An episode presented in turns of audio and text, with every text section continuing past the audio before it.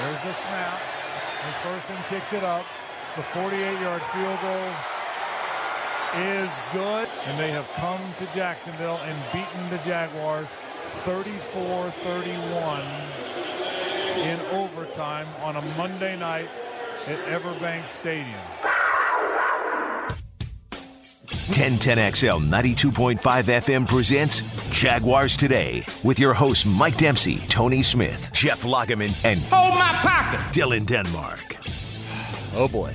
Here we go. All right, everybody. I say happy Tuesday morning to you. It's probably not that happy here in Duval. Certainly not around the 1010XL studios, as it is a not only a check the tape Tuesday, Tony, a reaction Tuesday as well. So we're combining kind of the uh, format of both the Monday and Tuesday typical shows here as we'll look back on things. Just what a disappointing night on so many fronts for the Jaguars. Uh, yeah, it's it, devastation. Devastating. Right, like everything is back in play. The division's back in play. A playoff spot's back in a play. playoff spot right, is like in play. the AFC's just too tight. Like the wild cards are all too tight for. Look, we'll hopefully get some kind of news on what's going on with Trevor Lawrence, but if they're without him for any amount of time, like, and as Log said, as we were going through the drill, right, as I was getting ready for crosstalk this morning, if everyone, we're about to find out what this team looks like without Trevor Lawrence on the field. Like, if you want to see what the impact of Trevor Lawrence is, we're going to find out. Now, we don't know how long it's going to be, but I can't imagine he's playing this week in Cleveland. And that's on top of everything else that happened last night. They lose the game and then all the injuries. And it just an abject disaster for this team. Logs, I don't want to be an alarmist, man. I mean, look, they're still in first place. All right, they got eight wins, but there's some serious warning signs. If you are going to get beat on both lines of scrimmage, like they got beat last night, you uh, Cleveland is a physical team up front. Baltimore is a physical team up front. You got Indy and Houston nipping at your heels. I mean, I don't think it's like an exaggeration to say that the, the season's going to be in the brink over the next few weeks. You're going to have to find a way to win some football games. Certainly, the division lead is very perilous right now. Yeah, I think it's it's all up in the air, especially when the the future of your quarterback is in serious doubt. You know, you don't know how many weeks, you know, the severity of it. Um, but that's troubling, and it's very troubling because last night I think you had an opportunity against a Cincinnati team, and when I say you got an opportunity, they haven't been playing well up front. They were terrible Okay, last week.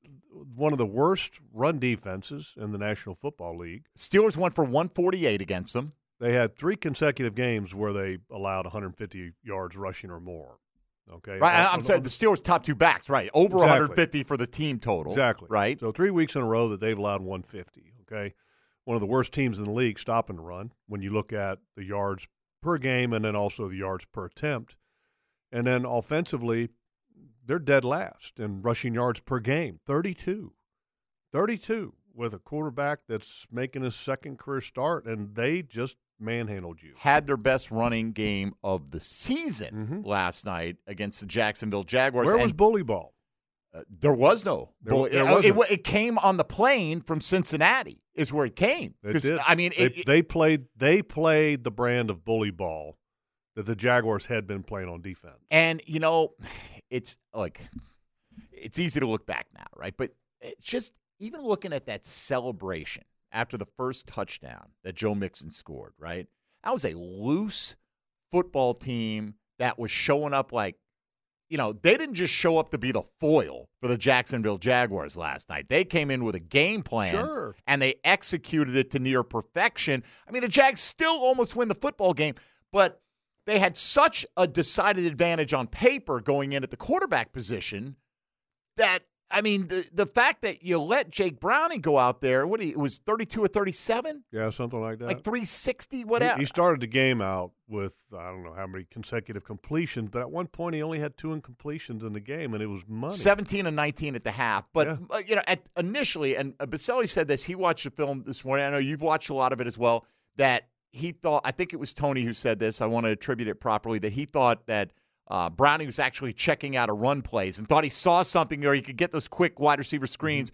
And it kind of lulled us all into, oh, yeah, all right, well, Ja'Marr Chase is going to catch 27 balls tonight for about 40 yards, right? Because he had five for 11 Mhm. to start, and you're like, well, they don't trust Browning to throw it down the field, but it was more that Browning thought he saw something and he didn't, and then he started to get into a rhythm. And I mean, you, you lose your nickel corner right off the bat. Yeah, so second play of the game. Second play of the game, And Montaric Brown's not up for the game, so your options are limited in, in the cornerback pool in general. Yeah, e- even if he were up though, Greg Junior is your option. is going to be your nickel, Yeah. right? But he was getting picked on in that game last night. Look, Tyson Campbell had a miserable game last night, and and I get it. You know, Ja'Marr Chase is really good, really good. You know, you're supposed to be a guy that wants to be in that conversation of the up and coming elite corners as well. And you know, um, The the play that he got beat deep on that that's the play that kind of has been the haunting play for Tyson in his career, to where it, it's man coverage, and then all of a sudden he's trying to figure out: do I turn and look back and find the ball, or do I keep my attention on the wide receiver? And I've said this with him all along, is that I don't want him looking back to the ball because when he does, that's when he loses his edge and and really I think what's special about him, which is the length and he's got great speed. But when that head, when his head turns, that's where he gets a little bit lost, and he turned his head on that play. have you looked at that play? Like gone through that a Yeah. few times? Oh, yeah. It was was Cisco trying to get Greg Junior lined up correctly because there was no safety help. It No. looked like No, the, the way the way I saw it, and I, I'm not sure about the lining up part, okay. uh, but th- there was no help coming from Cisco. It was going to be just a straight man situation yeah, right you're, there. you're manned up on the outside. and w- do you think the Jags just thought there's no way they're going to take a shot here? It's they're in their Well, I own mean, territory. it's third I, and I- two. I don't know if it's necessarily that or if it's look, they've got confidence in Tyson Campbell. I mean, he's one of he's your best corner, arguably. I mean, that's how they feel. Uh, but you could make the argument is that when you're playing a premier player and you've got a player that's coming back from injury and hasn't played four out of the last five games, you might want to have a safety over the top. There's that, and there's also hey, you know, their guy coming off the injury, Tee Higgins, made the biggest catch of the game on third and ten. And Tyson's almost fallen down on the play. Yeah. And and I mean, if they don't convert that, they're punting in overtime, and the Jags probably walk away with a tie at worst, but at least had the ball in Beathard's hands. And Beathard at the time it was nine out of ten throwing. I mean, I'm not. We all saw Beathard's not Trevor Lawrence. We understand that, but I thought he came in cold good job. And, and did a nice job. Yeah, I mean, you would like to when you had the ball down. It was like the twenty something. I mean, some better decision, better throws He's instead of he is uh, scrambles. Because look, you're not a running quarterback. he's slow footed. I think it's fair to say. You're okay? not Lamar Jackson. Tony. Build up speed is not his strong point right there. And while we're looking for any kind of bright spots, by the way, Mike Garafolo, just to throw this out there, nothing official, but there he's tweeting out there's optimism Trevor Lawrence's injury, the ankle sprain, as Tom Pelissero reported, isn't bad. And that's a credit to his flexibility. Not the first time he's been rolled and avoided serious injury. This was last year. So maybe we will get not terrible news on whatever the injury is for Trevor Lawrence here in the next hour. Or Th- that would be amazing. Uh, you it hope really so. would. Uh, You, you hope so, but um, uh, you know, and on that play, you know, let's talk about that specific play. Walker Little gets uh, pushed back into the into the pocket, and there was a few plays before that Walker, it appeared, tweaked his hamstring, and so it, it appears that Walker was kind of gutting it out on this drive with a bad hamstring. And you can see that multiple plays before where he's kind of favoring his his left hamstring, and on that particular play where he gets bull rushed back. I mean, look, if you've got a pulled hamstring, man, it's hard to have any power to stop, you know, a power rush from Trey Hendrickson. And so he gives up, you know, the bull and he steps back on Trevor's ankle. But then also you could look at the play and going, okay, what what were the options for Trevor? Because Trevor kind of pulls the ball down. And it looks like Parker Washington doesn't know what he's doing on the Uh, play. apparently not. I've heard multiple people tell me that's exactly what the case was So- because the, the receivers themselves were getting on him after that play. Well, Ridley runs kind of a little clear out route, and by all appearances, Trevor his attention is on Parker Mm-hmm. Washington, and I don't know if it's an option route or or what, but Parker never even turns his head around Right. on the play. I mean that that's a problem, you know. So you know, you have a receiver not doing what it's supposed to be doing, apparently, and then you have a left tackle with a bad hamstring trying to gut it out and then gets pushed back into the pocket. And, and I feel terrible for Walker Little, too, you know, because you know, he's a guy that he's a good player. Right. Know? I mean, now yeah, he's hurt. He's hurt. Your left tackle, your obviously quarterback paramount. Yep. Uh, arguably your number one receiver, certainly your one B if at worst in Christian Kirk. Your left tackle, your nickel corner, Foley Fatukasi went down in that game. Fortunately, Cisco was able to return. Looked like that could have been bad, uh, but don't know if it. Well, we got to change the terminology now. It, uh, it's no longer next man up; it's next men up. Uh, like a half dozen of them. I mean, yeah, you're gonna have you're gonna have some guys that are gonna be playing this week that you know hadn't been active. And let me tell you that look, I, I get ETN ran for 4.1, so it's first time in seven games that he's been over. He had six straight where he's under four, but a couple, mostly a couple of runs where he outraces guys to the edge, Mhm. right? And he picks up you know 15 down the sideline. That is padding that number. They cannot move anybody up front right now um, in, in the run game. And Cleveland is a very physical team. Eh, That's going to be an issue. It's gonna be a tough one this week. It's now. got. I mean, we're looking. This is a this is thirteen to ten all the way, one way or the other.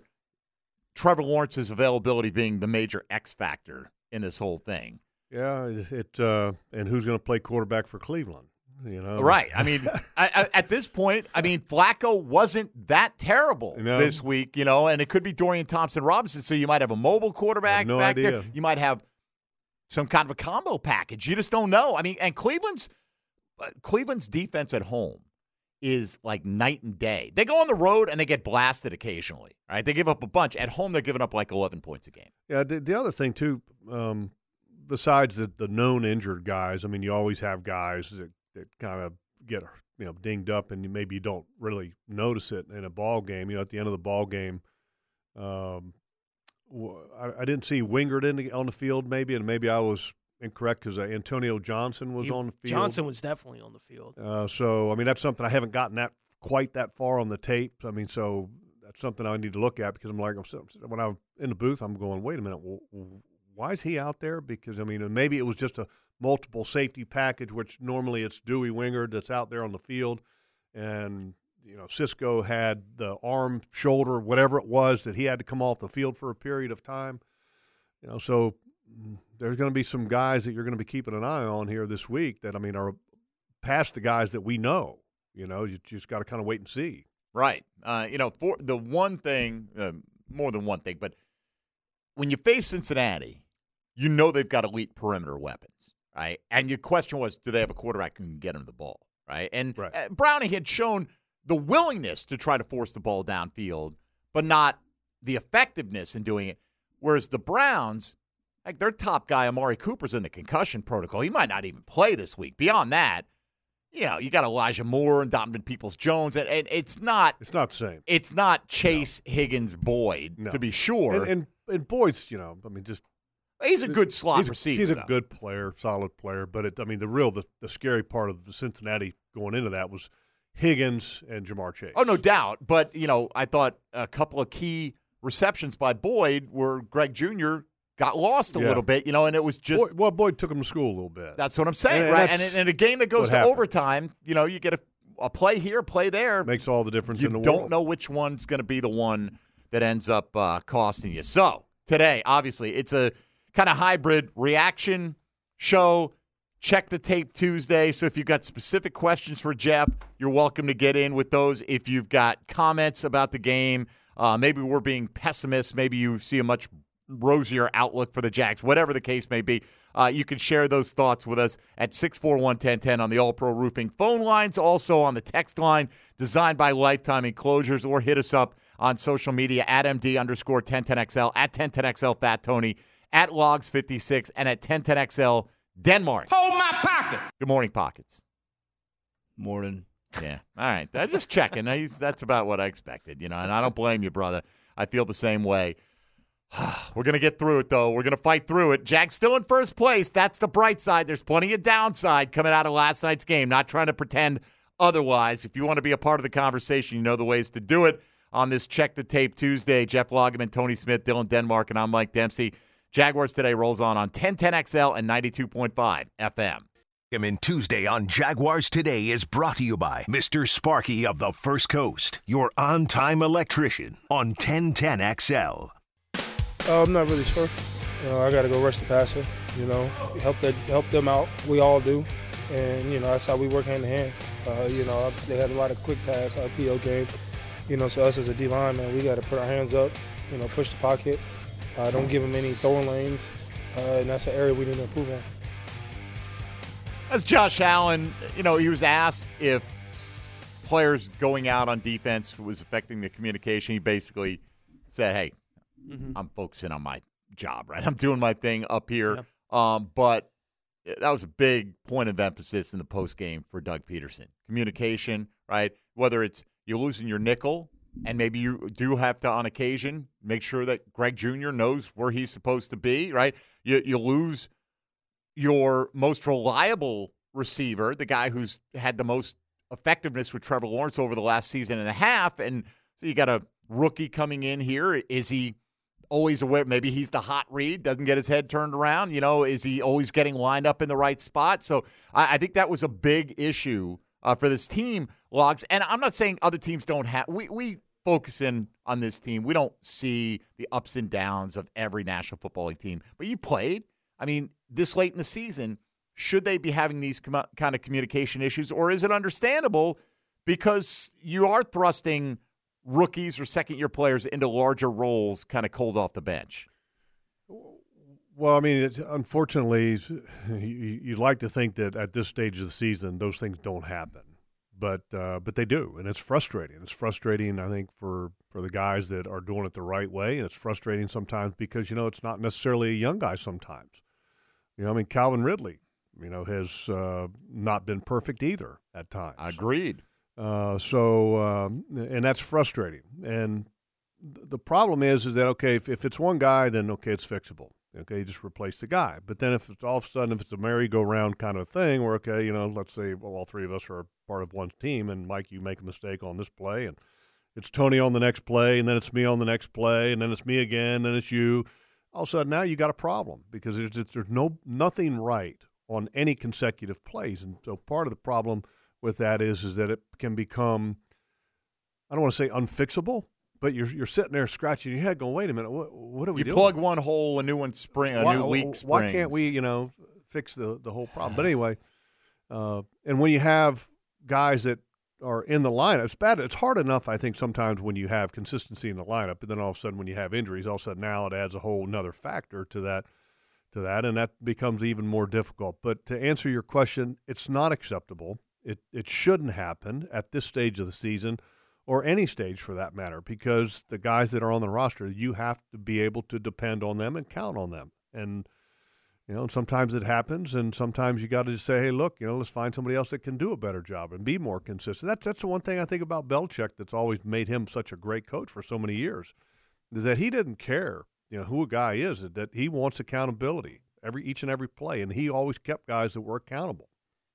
Mm. All right. Well, we're accountable to you, the listeners, uh, and uh, we welcome your feedback, questions, comments. Keep it clean. Uh, they managed to do it despite imbibing on the post game show. There was, you know, nobody let one fly. So the city is tired right now. I, I, understand. A lot of them took today off. Fortunately, yeah, yeah and, there was. Uh, I mean, it was late. I mean, you're talking about a Monday night overtime game. Can you imagine if it was a nine o'clock old school kick? Bro, I I, I got home at two thirty, and it's only because I set some personal bests. Let's just say, put it that way. So um, you're on the autobahn. Um, what you're um, saying? I, I looked down at one point. I'm like, oh, that's too fast. All right, I got to slow down. Uh, and you know, I don't, I don't, they, you know, I try to go with the flow. You know, people go, nobody goes exactly the speed limit on the highway, right? But I reach a point where I look down and I'm just cruising along. I'm like, oh, okay, that's that's not acceptable. Yeah, uh, but your average speed was very slow. I'm sure it, it was better than than the peak for sure. All right, six four one ten ten. Uh, if you'd like to get in, you know the way to do it. That's the primary way on the All Pro Roofing phone lines. Let's go to Lawrence in Orange Park this morning. Good morning, Lawrence. Good morning, gentlemen. Thank you. I love your show. Thank you. Uh, I would say I, I got to call myself a Jaguars fan. I moved down here from New York, and I don't have to tell you what's going on up there with the Jets and the Giants. But what I see, I've been watching football my whole life. I don't profess to know every player or every stat, but I do have eyes and I do have common sense, which is not so common.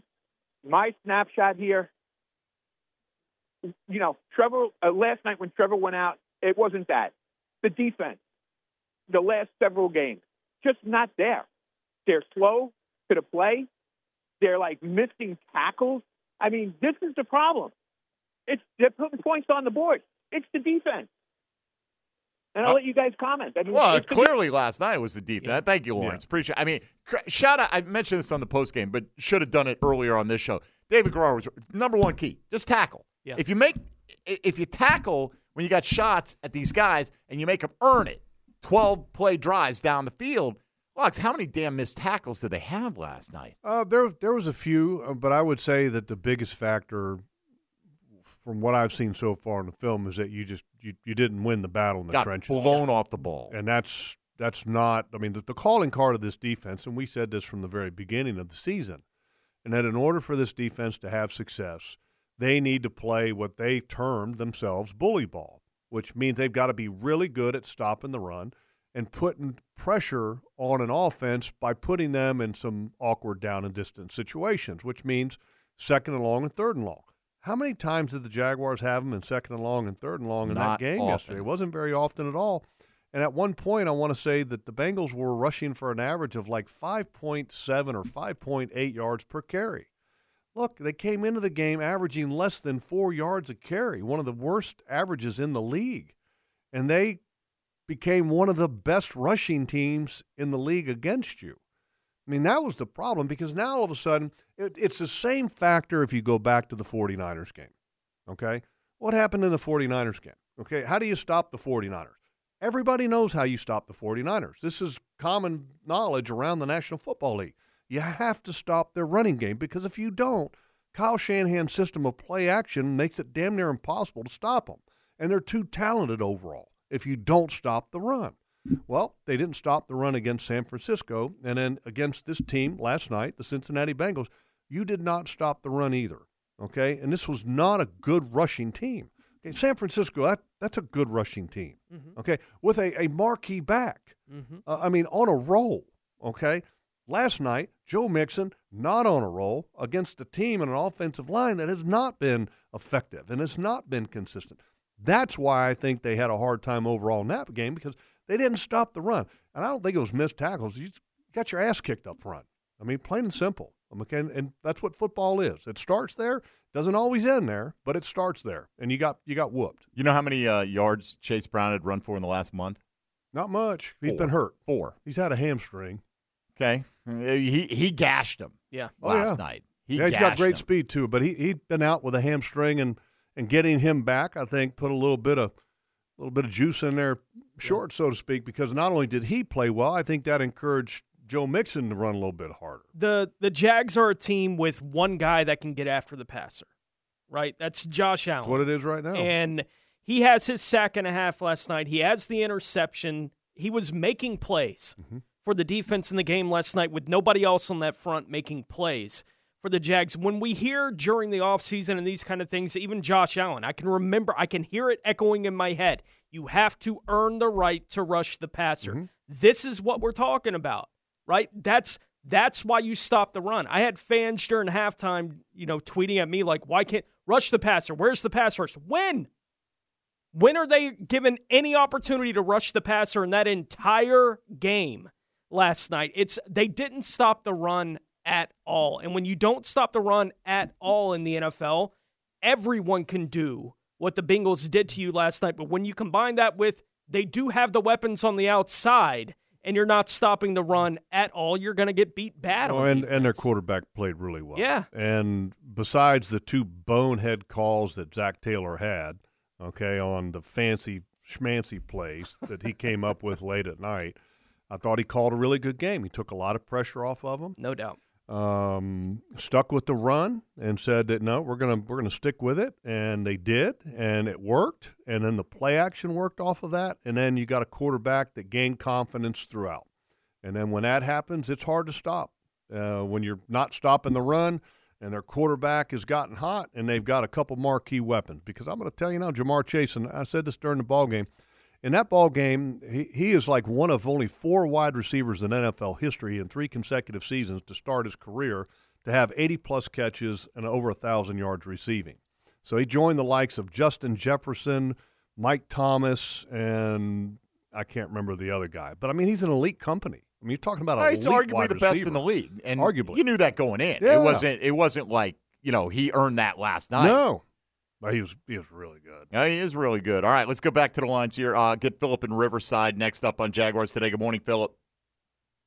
Yeah, that game last night was unacceptable. They might hang on and win the division. They might get a home playoff game, but this team is nowhere near a Super Bowl caliber team. San Francisco was physical. Look what happened. Last night was ridiculous. You say Cleveland's physical, but they're not playing in Duval, so they might win. And where is Calvin Ridley? I thought he was supposed to be the man. Let him hit the road after this season. This is this is just I haven't been this bad since 1999 up in Duval when the Titans came in here and took care of business. Good God. All right, thank you, Philip. Philip's a little angry. I get it. I mean, Understand. you know, uh, what about Ridley last? I doesn't he have to make that play at the end of the half, the first half? I mean, the it's coming down. It's not the easiest catch yeah, in the have, but have some body control. yeah, I mean, I mean, that's if, if you want to be okay. If you want to be the guy, you make that catch. you'll be him. I mean, Right. it, I mean, you, if you're him, I mean, it's well. I mean, I'm not even him. I mean, if you want to be No, a, I a know. guy, I'm You just saying that's what they make that catch. I'm, like I'm not say. talking about being a you know standout. Okay, uh, no doubt number one wide receiver. I'm talking about you want to be a, a guy, uh, number one or you know top top two. Okay, you got to make that make play. that play, and at, at that and- point, and then also like you go back the week week before. Okay, that play or opportunity in Houston. Okay, there was like four drops in that ball game, right. and and Calvin had an opportunity in the end zone there.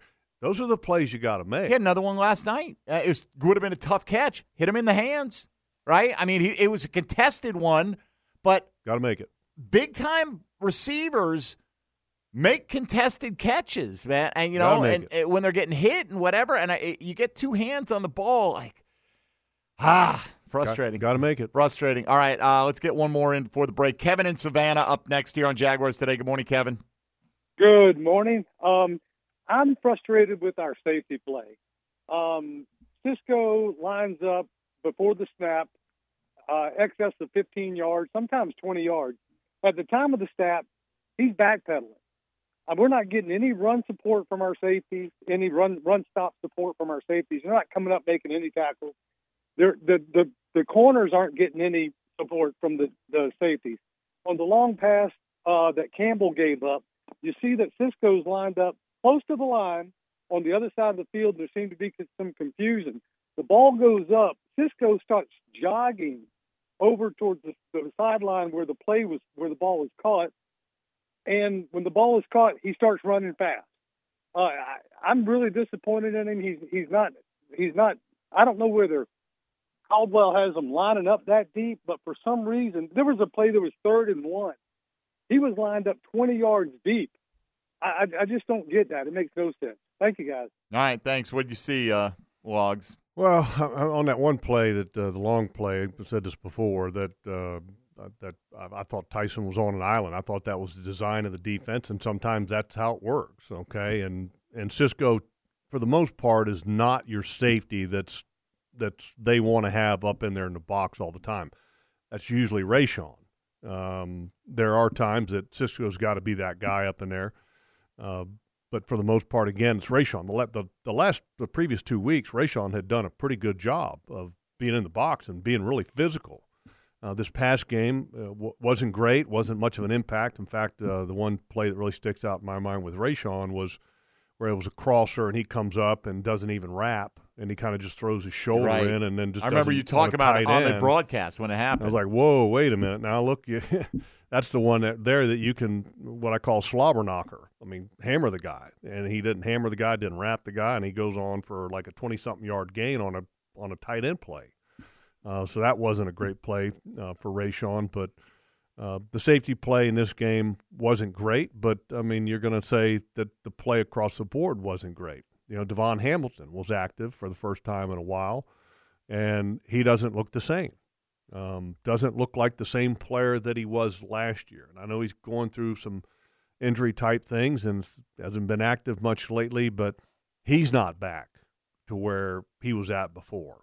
Um, I didn't see that that quick twitch that that he can have and uh, the movement that he can have, and so they got to figure it out. You know, they've got to figure out why they're not as good up front because uh, that has been their calling card, and that has to be consistent with this defense for them to have a chance. All right, we got to take a timeout here on a check the tape reaction Tuesday. You know the drill today 641 1010 on the All Pro Roofing phone line. So the text line designed by Lifetime Enclosures, or hit us up on social media with your questions and comments for Jeff Lageman and the Jags in general. And we'll continue to reflect on the Monday night debacle here at Everbank Stadium. This is Jaguars today on 1010XL and 92.5 FM.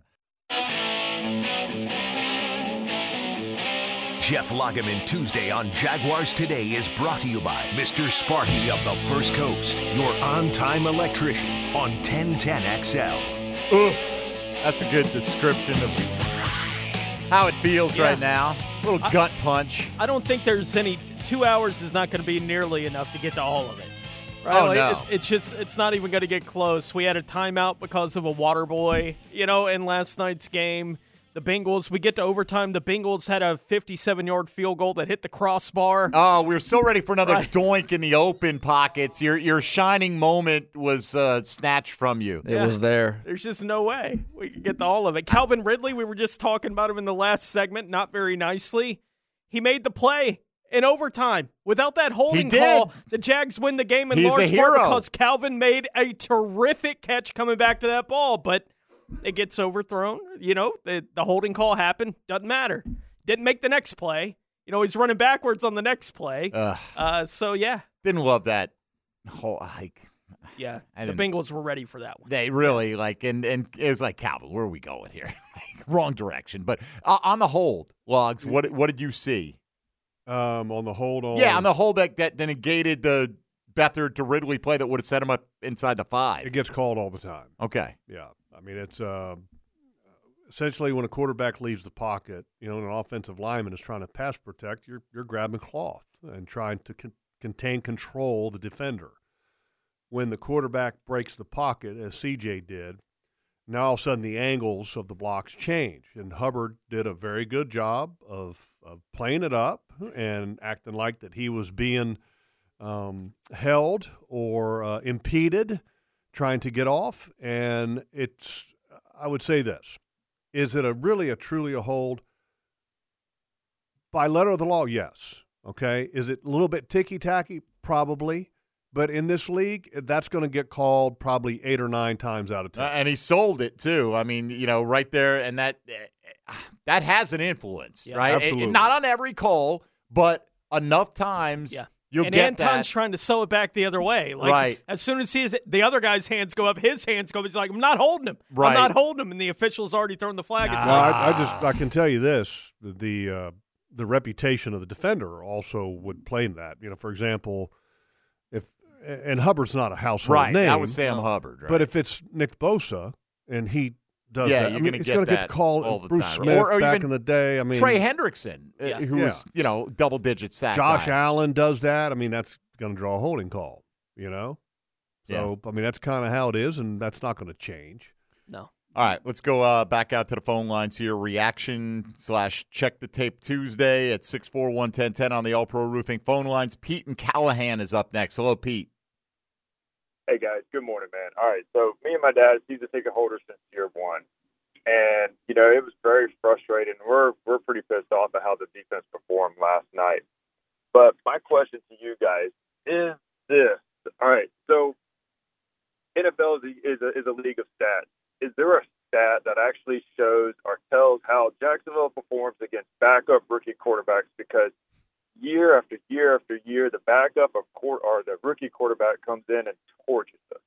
So I mean, what does Jacksonville? What what has Jacksonville done against backup and rookie quarterbacks except lose? I mean, just tell me, man. It's it's frustrating to see that game last night how it performed. and how that rookie quarterback just looked like an all-pro type of quarterback. Well, let's it's- one thing here. Jake Browning's not a rookie. Right. He's Okay, 27. 27 years old. Okay, he's been, But he is a backup. yeah, he's a who hasn't played much. and a second career start, but he's not a rookie. Okay, he's two years he was on Minnesota's practice squad. Two years he was on Cincinnati's practice squad.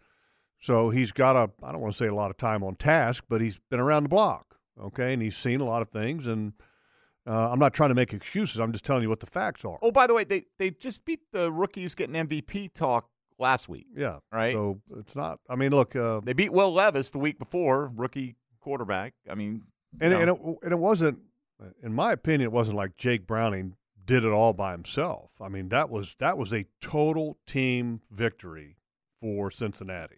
Total team victory. What what if anything would you have done differently? Like you're Mike Caldwell, okay, and you know that they're going to want to get the ball out of his hands quickly, right? Eh, Let him build some confidence, and you see you're at the half. He's 17 out of 19 at the half. Whatever we're doing is not stopping him from completing passes. What adjustment can you make at that point? Like even if you had like an hour at halftime, and I know it's tough to make adjustments in that little period of time, but what would you have tried differently, or what could you have tried differently? Well, I, I don't think you change anything from from a schematic standpoint because the one thing that you prevented in the first half was the big play. I mean, you were making them go play after play after play after play, and look, that it, it worked for them. Okay, but if you tackle better and if you do a better job on the first down runs and the second down runs, you're going to find a way to, to stop them.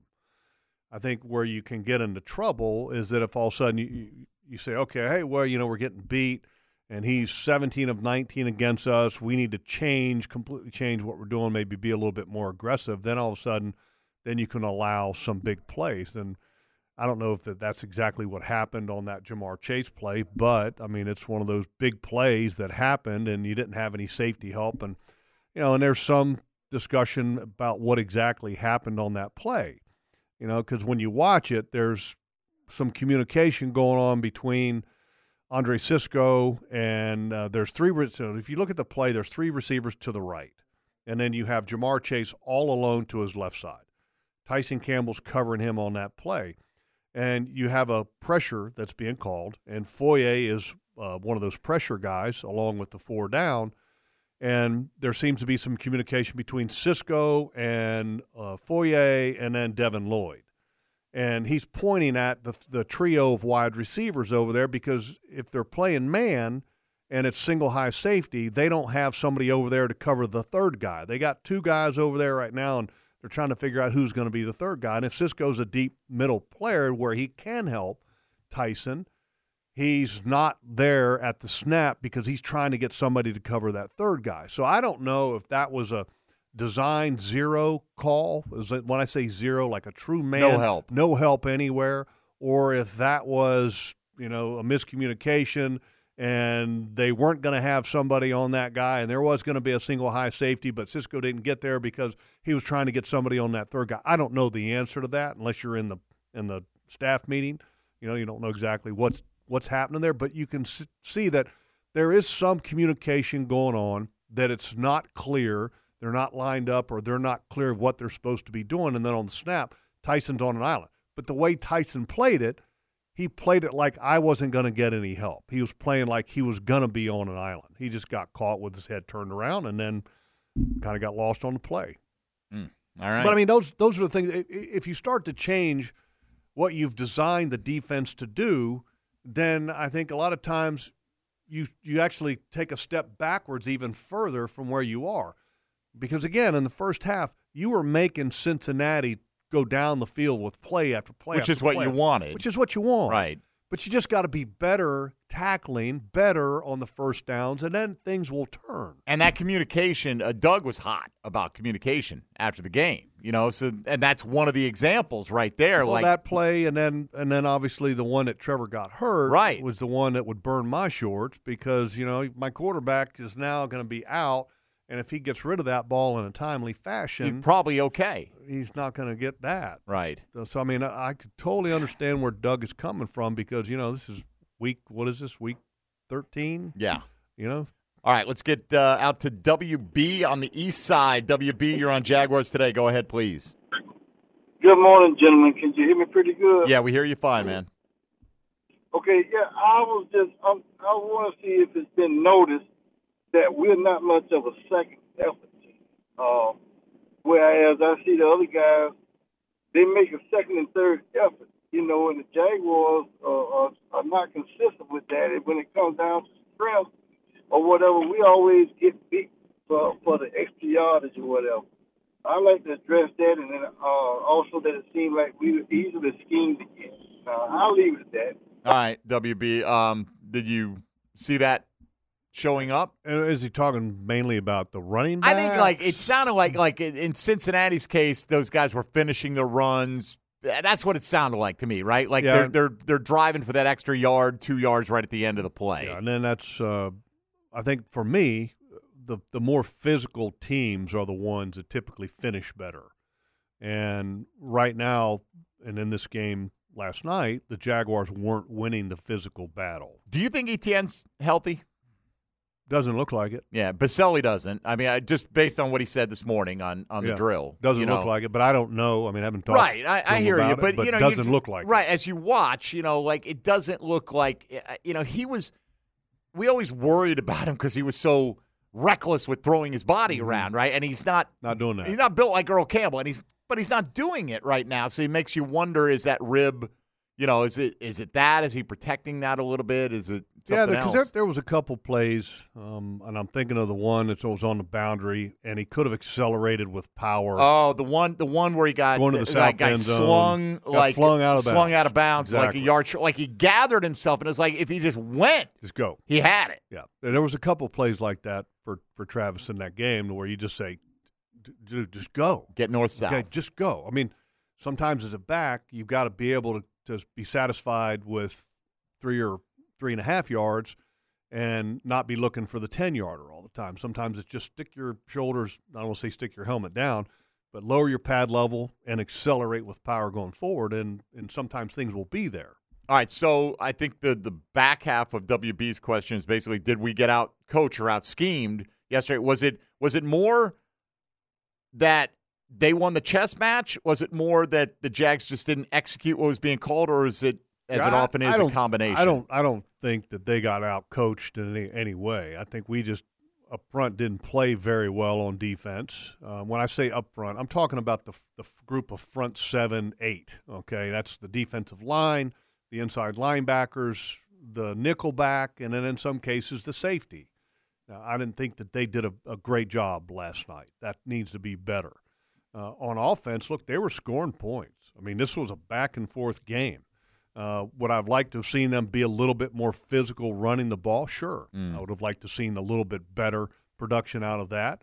Uh, but offensively, they were putting points up. I think they were very fortunate on a couple plays. The one touchdown that Parker Washington caught, that one uh, was one of those throws that you go, no, no, no, and then, oh yeah, because I mean, by all, if that's a that's a good safety, you know, a really good safety, that's an interception all day long, and and and really, there was two throws in on that drive that were in the end zone that could have been intercepted, that uh, were not. I, I didn't think very good decisions by Trevor, but for the most part, offensively, they were they were doing okay. You know, so I'm satisfied with the points and back and forth, but defensively, um, what's the one thing that they haven't been doing lately that was really this defense's calling card? Turning it over. They're taking the ball away. Yeah. I mean, know? the one last night was so gift wrapped. It was like, man, eh, eh, that, that's the problem with the double pass. The guy who gets the first one never gets to throw the ball.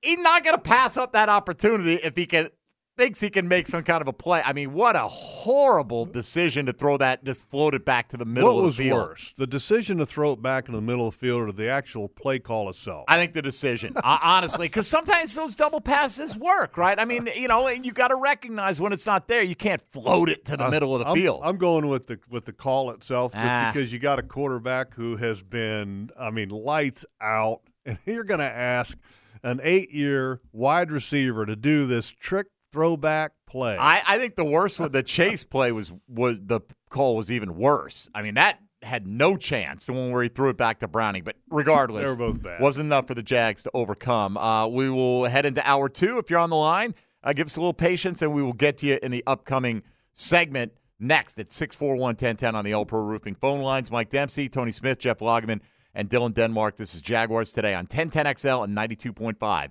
FM. Jeff Lageman Tuesday. Is brought to you by Mr. Sparky of the First Coast, your on time electrician on 1010XL. All right, Loggy, uh, I'm going to spring this one on you, okay?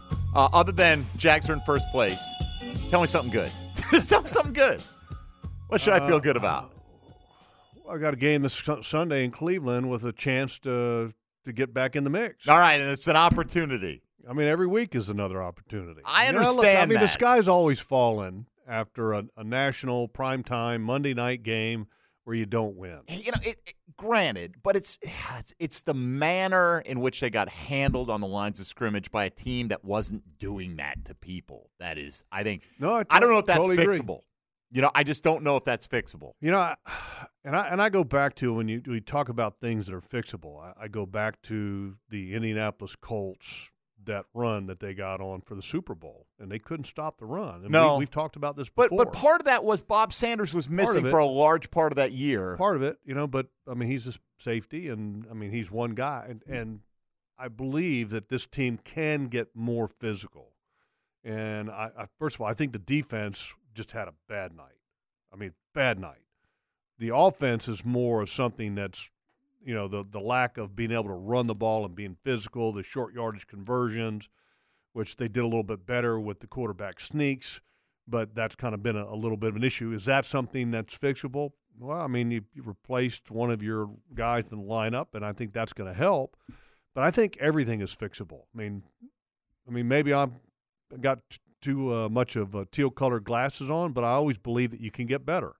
And the teams that, that do get better and the teams that believe they can get better are the ones that typically are the ones that are going into the end of the season playing hot. And I think this football team will do that. I'm knocking on wood that it's going to happen. Right. Okay. But the defense, I believe, is something that they've got to get back to that to that dominant attitude. Okay, attitude because they didn't have that attitude in that game at all. All right, uh, let's get back to the lines here on a check the tape reaction Tuesday. Stephen Melbourne up next. Good morning, Steve. Uh, if you want to consider it a good morning, I drove three hours to the game for that with the defense. Uh, I just wanted to get lost thoughts. I mean, the defense didn't play well. The front seven, I mean, God bless Josh Allen for doing what he could. Uh, it looked like uh, Ridley said some things to Parker Washington that's not PG for the show. Uh, they struggled getting him to line up, go in motion. A timeout got burned from Trevor because I guess he didn't go in motion. Tyson had his worst game, in my opinion, in his career. Uh, and Lobbs, you being a uh, former uh, player, because uh, Doug kind of got heated in the press conference after the game about it. And I was there at the game. The stadium was loud uh, when we were on defense and everything. Is that kind of like a double-edged sword, if you will? We're trying to disrupt the offense, but a lot of the times it looked like they were defense was still trying to communicate even when the ball got snapped. And I just wanted to get your thoughts, even though it shouldn't matter.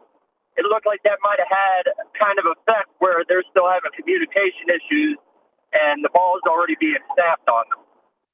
Yeah, look, I, I don't. I mean, I don't. I don't know quite understand what Doug said, and maybe you guys can clue me in on that. Uh, About what the communication? yeah, I mean, or the Uh, crowd we- noise, or something of that nature. I, I don't know what he said about crowd noise. I think he was basically saying that yes, there were times where even on defense, the crowd was loud enough that they were having trouble on defense communicating. Yeah, defense should never have an issue Right. communication wise. You want that it's, it's- noise. It's, more of a of it doesn't need to be like verbalized. It tells you how disjointed it was last night. That your home crowd might have affected. Yeah, see, I don't believe. team I don't. I, yeah, see, I'm not a believer in that the crowd noise can affect the communication of a defense because a lot of that communication is is understanding and it's just confirming with visual clues or visual signals. Um, I'm not saying that there's a complete sign language, but for the most part, there Sure. is. There, there's an understanding. Uh, so crowd noise shouldn't affect the, the defense's ability to communicate uh, at all. I mean, because when you break the huddle, everybody should have an understanding of what you're supposed to do, and you're just confirming that everybody's on the same page by us looking at each other. Yeah. Like, hey, yeah, you know, we're th- thumbs up and we're good to go.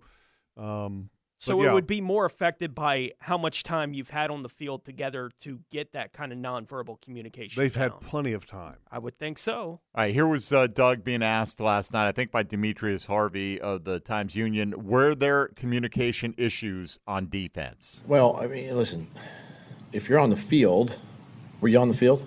No. Could you hear the crowd? Yeah, I could hear it. No. What do you mean? If you're on the field and the crowd, as loud as they are when we're on defense, you're going to have, we have to reiterate communication, and that's all it is. It's just it's just double checking with everybody. It's not communication issues. It's just being able to communicate the calls effectively. So there's a lot of talk that has to go back and forth because of the way the crowd and the crowd was great today, you know, and, and that's what you want. And it, it does kind of, you know, put your defense in a little bit of a bind because of that, right? Um, no different than the offense going into a environment that's very loud. Communication, I wouldn't say they're issues. They're just you just got to over over communicate. So, if right, all right, uh, kind of a strange answer, but I, I think I'm trying to give him the benefit of the doubt on this answer. Okay, that it wasn't that we couldn't communicate, like like you said. Maybe it's a signal. I'm checking with you. Mm-hmm.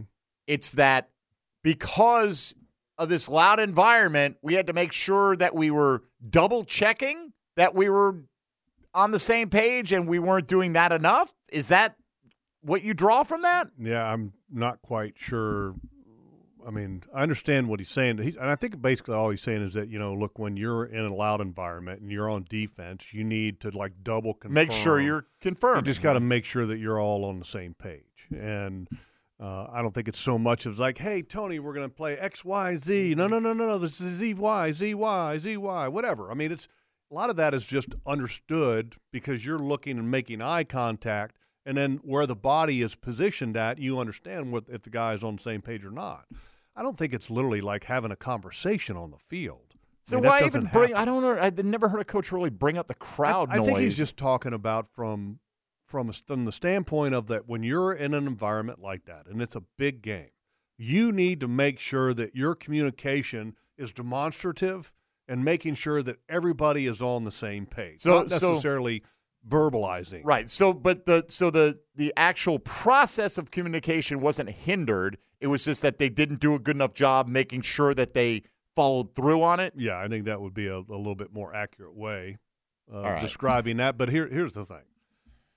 Yeah, I, I've n- I don't I don't think he's complaining about the crowd. No. Okay. No, I don't, I don't want I- people to get that impression. Right. And, that and he said the he's crowd doing. was terrific, but Yeah. when it when it started out, it was like I think it's explaining the play that we've talked about a lot today already, right? The touchdown that Chase had when you have three guys on the other side of the defense that are all pointing at each other as we're getting ready for the snap, trying to get what they want to have done on this play communicated to one another, and then they go over the top on it. I think that wasn't the only play last night where they had two or three guys, maybe, especially on the back end, that were trying to get something said to somebody else on the field because they weren't quite where they were supposed to be.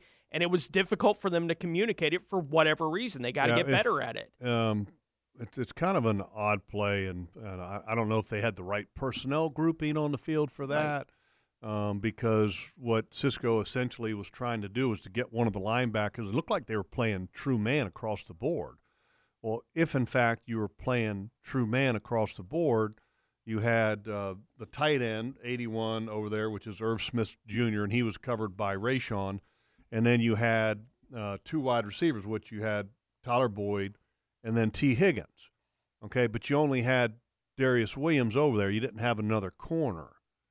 Okay, so were you, um, and I was not quite sure if you have two wide receivers and a tight end over there, but then you only have a corner and a safety, and then Cisco's trying to send a linebacker over there. So are you asking a linebacker to cover one of the other wide receivers in man because Rayshawn was covering Irv Smith?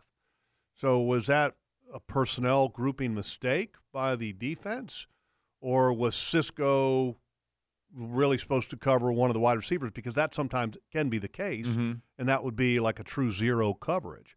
So I'm not quite sure if that was just a, a bad personnel grouping or if there was just a misunderstanding. But clearly, um, Tyson was in man.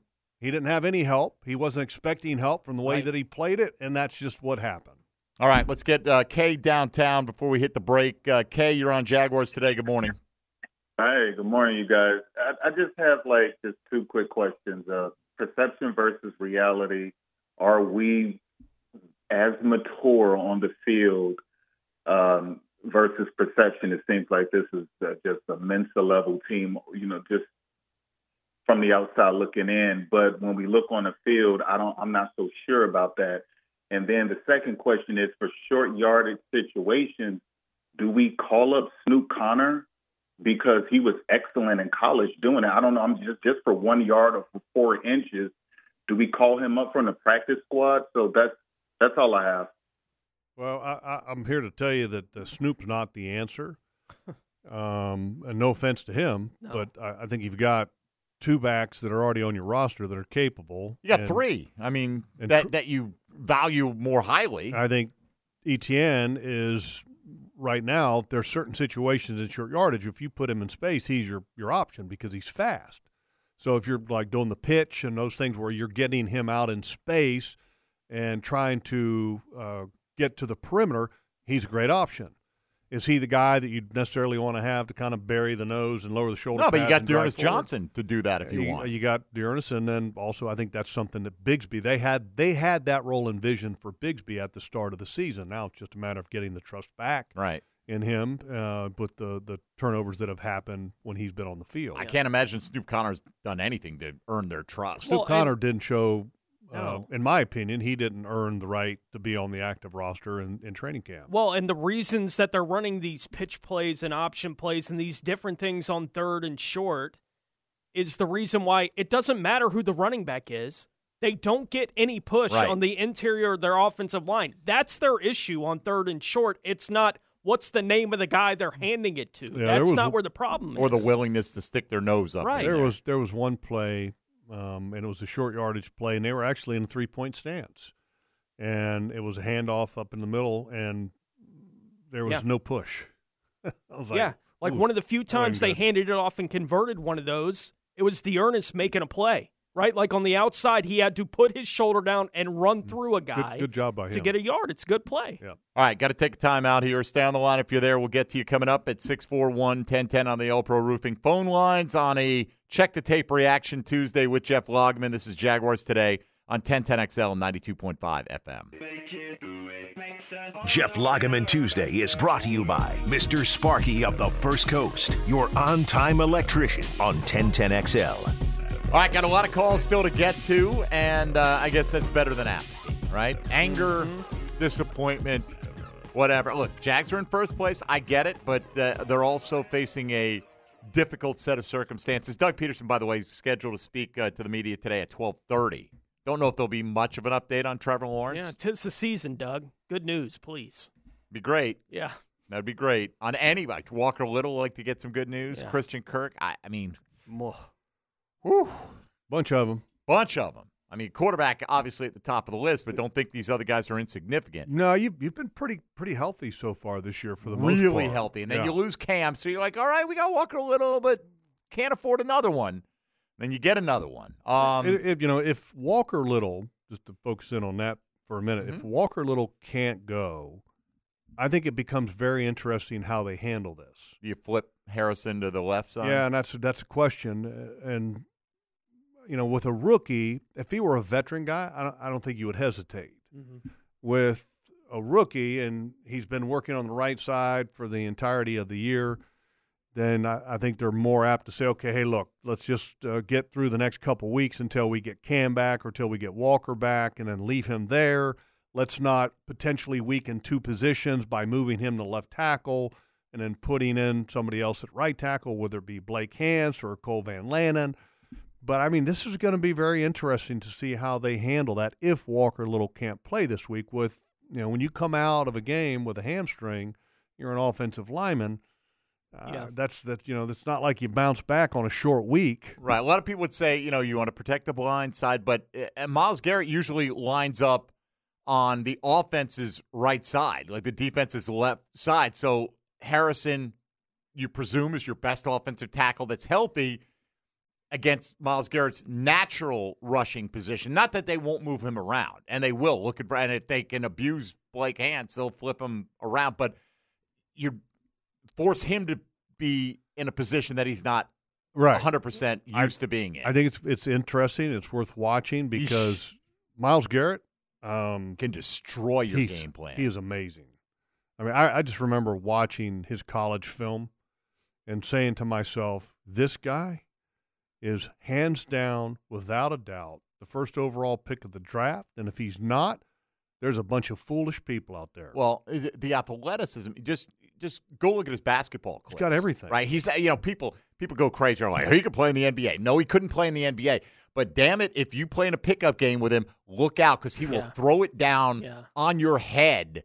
6'5", 275, and i- is a freak. Yeah, Total and freak. I, I may be getting caught in details that weren't real, but it did feel to me last night like they played more of those six offensive lineman sets Mhm. than they typically do, and I think that does that's because of the tight end injury problems that they had coming in, specifically Strange not being available this week. Now your left tackle, we'll see what they say. You know about Walker Little, but talking about what do they do with Anton next week? Do they flip him to the other side? Well, if the sixth guy that you would play on your offensive line is the guy that's going to have to play one of those offensive tackle spots now, how much does that limit what you can do if, say, Strange had to miss another week? Like they're in a bit of a bind. Yeah. Well, somebody somebody asked that on the text line. How much was that was that very impactful? The absence of Brenton Strange, in your opinion? Well, I think it definitely impacted. You know, a lot of people kind of, I guess, are down on Brenton Strange because he's a second round pick and he's not catching balls like Sam LaPorta and some of the other tight ends that are, are rookies in the league. But that's not what they've asked him to do. And the role that they have, uh, what they have him in, he's done a very good job. Uh, he's a very good blocker and he is a very capable receiver when given the opportunity. I like Brenton Strange. Um, uh, uh, for the role that he's in, is he worthy of a second round pick? I mean, you'd like to probably have that role more of a third or a fourth, but he's a good football player. I'm not disappointed in him at all. I think he's a he's a valuable addition, and I think long term he's going to be a very dependable, very valuable asset to the offense. All right, we'll get back to your calls here momentarily. Let's take a quick look around the rest of the National Football League. Now, gems around the NFL. Brought to you by Beaches Jewelry and Pawn in Jax Beach. Tennessee defensive tackle Jeffrey Simmons will miss a couple of weeks with a knee injury, and Titans running back Derrick Henry is not in the league's concussion protocol, according to head coach Mike Vrabel. Cleveland has moved Joe Flacco back to their practice squad. New England running back Rhamondre Stevenson has been diagnosed with a high ankle sprain. He is expected to miss a few weeks there for the Patriots. Certainly not going to be playing on Thursday night against Pittsburgh this week. Los Angeles Rams wide receiver Puka Nacua suffered an AC joint sprain, but it is not expected to keep him out this week, according to head coach Sean McVay. And free agent linebacker Shaquille Leonard has agreed to a one year deal with the Philadelphia Eagles. All right, thank you, Tony. Uh, back to the lines we go at 641 1010 on the All Pro Roofing phone lines. Richard in South Carolina, you're up next. Go ahead, Richard. Yeah, hey, I love your show and log. Uh, logs. I love your analysis of the game every week. Uh, got one statement here. You know, we need to back the Jags whether we win or we lose. So, you know, even though we had some players that were hurt, you know, maybe their, their injuries could have been a lot worse. So we need to be thankful for that. And also, you know, you think about the Bengals with Joe Burrows. You know, he went down uh, with his injury, and this other guy stepped up. But that team is a good team. I mean, he, they surrounded uh, Burrows with a lot of good players. So even with him out, that was a good team to play against. And you figure it was a great game to watch. Uh, my question today is um, C.J. Beathard. He seemed to be uh, favoring his left arm every time the camera would pan over to him or whatever. And I didn't know if he might be injured on that left side. Well, I think clearly in the game when he scrambled the one time, he took a pretty good shot. And the left hand, wrist. Right. I don't know if he fell on it. I, I watched that replay got- like took- 16 times. Yeah, Yeah. I mean, it looked like the replay got a helmet in that hand. Um, I'll have to go back and watch it again, but I thought the helmet, uh, Okay. a helmet hit him in the hand wrist area, clearly was favoring it. clearly was favored in the game.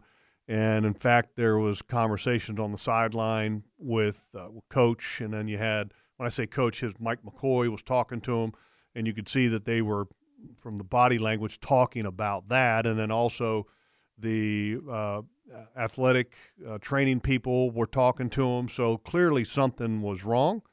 And that's something also to keep an eye on this week. I mean, because if all of a sudden that was a broken hand, that, that's, Nathan Rourke, come on down. I mean, I, I mean, yeah. yeah, I mean, uh, I'm not trying to. We could sign Flacco off the, case. practice squad because they just sent him back to the practice squad did, yeah. in Cleveland. Come on in, Joe. You know what their game plan is, at least, right? Yeah, so I mean, that's just something to keep an eye on. I mean, you know, it's definitely was an issue in the game last night, and it's something that bears worth watching. I think this week. And let me just say, like, it, because we critique them doesn't mean we don't support them. We all want the Jaguars to win every time out and win the Super Bowl every year. But at the same time, we, we can't just sit here and bury our head in the sand and go, "Oh, everything's fine just because they have eight wins. They have eight wins, but, you know, we're here to kind of dissect what's the likelihood of getting to nine or, you know, the, or getting that fifth loss or whatever the case. So don't mistake um, honest critique for lack of support. I think. Look, I, I get it. You know, it's um, it's been 12 years since this team has had a Monday night football game, and, and a lot of people wanted this night to to be great for a lot of different reasons. For one, okay, it's the national. You got a national broadcast. You want to have your team look favorable. You want to stay uh, atop the AFC playoff race. You want to uh, have a good performance at home because at home has been a little bit of a trouble spot this year. I mean, so many different things. You wanted success last night, and it didn't happen. And so, you know, it's natural, and people are tired and a little upset and disappointed, and you know, and I, and I get it. You Yeah. know, but They've know, if- had- if you go and you win next week and the Yeah. week after that, you know, okay, it's all good. They've had successful seasons since 1999, but they haven't had a whole lot of seasons where going into December they controlled whether or not they were going to be the one seed in the AFC playoffs. Right. Right. And that's what they had going for them last night. They blew the opportunity for a bunch of different reasons. They didn't take advantage of the opportunity. They got five games left. They got plenty of season left to still make something happen. But with all the injuries last night, it's hard not to come into today going, oh, no. Yeah. Like, what's going to happen with this team for the last five games Well, of the year? and from a, from the national standpoint, the game was entertaining. It was. Okay, back and forth. I mean, so from a rating standpoint, it was good. That's great.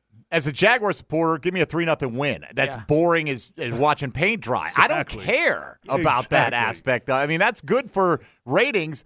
I don't work for ESPN, so don't care one whit about the ratings for the game. You know. But anyway, uh, let me get Chris on the south side in here before we hit a break. Uh, Chris, you're on Jaguars today. Go ahead. Good morning. Good morning. How y'all doing? Okay, what's up? Yeah, just speaking about the game, disappointing results, not the outcome I think people wanted. But I do think I my belief system probably different from others, but I do think if Trevor stayed in the game, I think we somehow would have pulled that out. Even if Jake Browning had his Brown Tom Brady um metamorphosis going on, I do think the difference between Trevor Lawrence and Jake Browning would have somehow came into play at some point during the game, and Totally I think agree with Trevor would have found. I think Trevor would have found some way to win that game. Chris, I totally agree with you. And here, here's the thing: when's the last time that we, when I say we, okay, fans of the Jaguars, ever looked at that, at that team and felt that way? Yeah. That we got a quarterback and we're we're going to win this game. I mean, and that's that's so different than what it's been for such a very long time here in Jacksonville, and that's the encouraging thing. Because I had the same belief. I was sitting there going, okay, it's going to come down to the wire. Trevor's going to make a big play, and this team's going to win on on the national stage, and it's going to be amazing. But it didn't happen. He got No. hurt. Didn't Right. have the opportunity. Right, and all that's great. Hey, you know, we we'd have 16 Super Bowls if these things happen. Eh, Okay, and that's fine, and and maybe you're right, and you might be right, and uh, we all look again. The offense, even with some communication problems or Kirk being out, whatever, you know, lack of a run game, they put up 31 points. They they moved the ball fine, and this is here's the thing: we got sucked in right, by the complete opposite narrative. This is what we expected. Yep. This is what we expected to play some games in the 30s this year. The offense going to be hot stuff. And the defense, I don't know who they're going to stop, but it's going to be fun watching. And then when it doesn't go, then you come to expect, oh, here's the standard. The defense is playing at a different level for most games this Mm-hmm. season. And to see, it's not that they lost. And yes, Cincinnati's got a good team, as one of the callers pointed out, but they're a good team that managed 10 points, had less than 23 minutes of time of possession at home last week to a Pittsburgh team that's as average as a day as long. And you let them go up and down the field on you. This isn't losing to San Fran. This isn't even losing to Houston, who, as it turns out, their quarterback is really good and their Legit. playmakers are legit as well. This is losing to a team that was a shell of itself mm-hmm. and getting pushed around by that same team. That's why it's so concerning. It's not, oh, it's one loss. We got it. It's what does this portend for the weeks ahead? If this team can do that to you, what can these other teams do to you as well? And when you when you play a team like that, it's the you know we've talked about this before in the past. I mean, when you're playing a team that's down, one of the things you'd like to have is a is a fast start, just because you can take away their confidence and put them into the mindset of last week and the week before where they're not playing very well and they're not winning. But if you give them encouragement early in the ball game, which did happen, then it, they, their confidence just continues to build. And that was, I think, the disappointing thing in this game is that you know right out of the gate, you were allowing them some some plays and then also scoring drives early in this ball game, and that's what you didn't want to have happen. All right, we got to take our final time out here. We'll come back with some final thoughts, maybe a couple more calls. If you're on there, uh, hang in, and we'll try to get to you coming up on a Check the Tape reaction Tuesday. This is Jaguars today on 1010XL and 92.5 FM. Jeff Lageman, Tuesday. Is brought to you by Mr. Sparky of the First Coast, your on time electrician on 1010XL.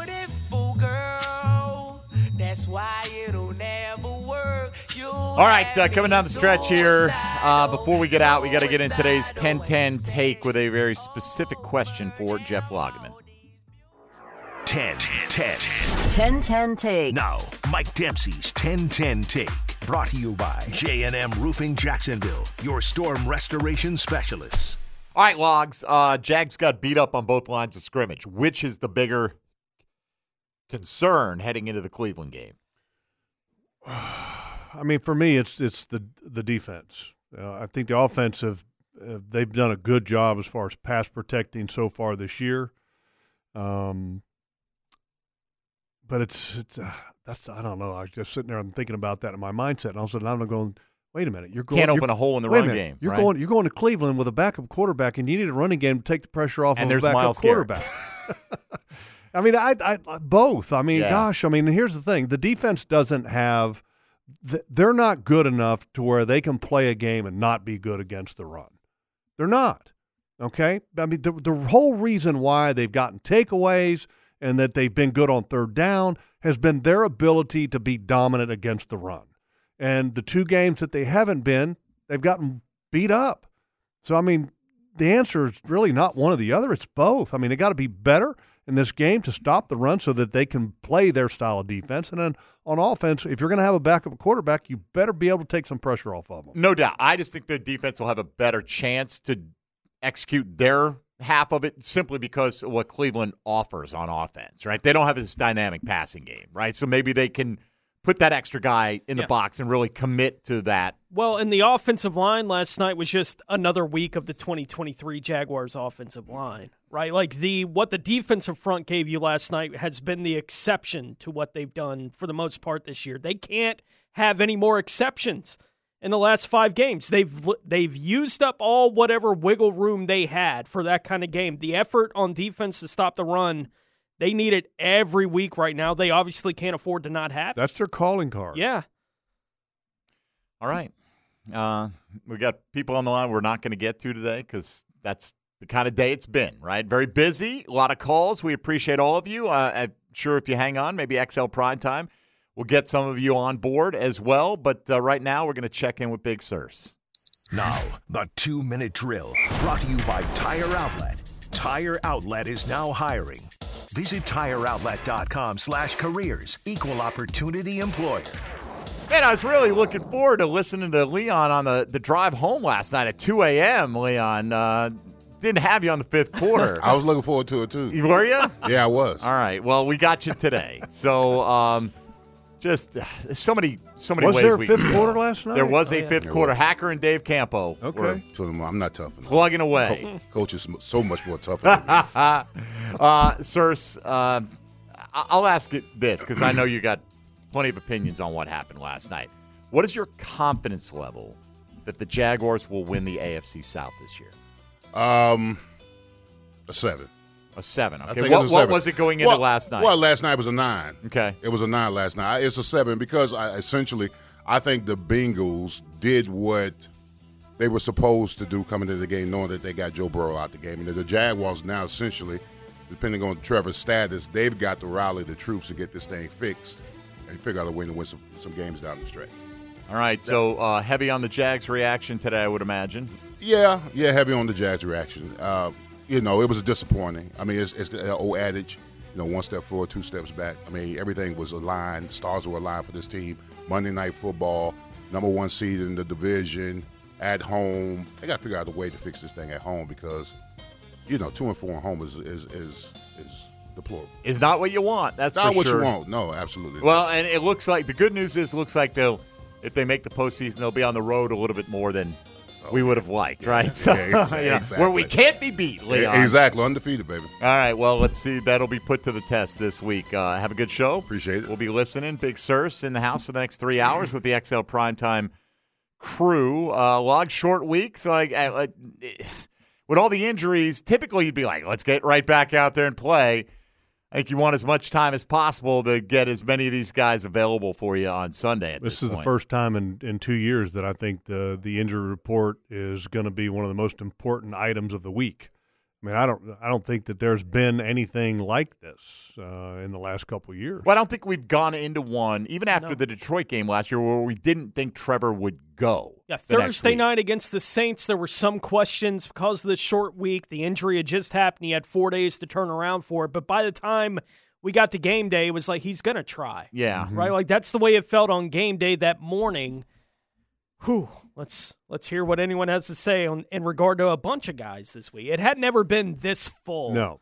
Uh, in the last couple of years, With but it's- starters. It's, going to be a big report this week. All right, Logs. Um, what do we got coming up for you this week? Well, hopefully a nap today, Mhm. um, and then uh, Thursday is our usual thing. Got uh, happy hour with me and JP, the Doug Pederson show, J- Jaguars All Access Thursday night at Strings, and then uh, Saturday outdoor show. Sunday pregame starts at ten, I believe, but it will start much earlier than that. Here with some other shows. Obviously, the uh, what do you call the early show?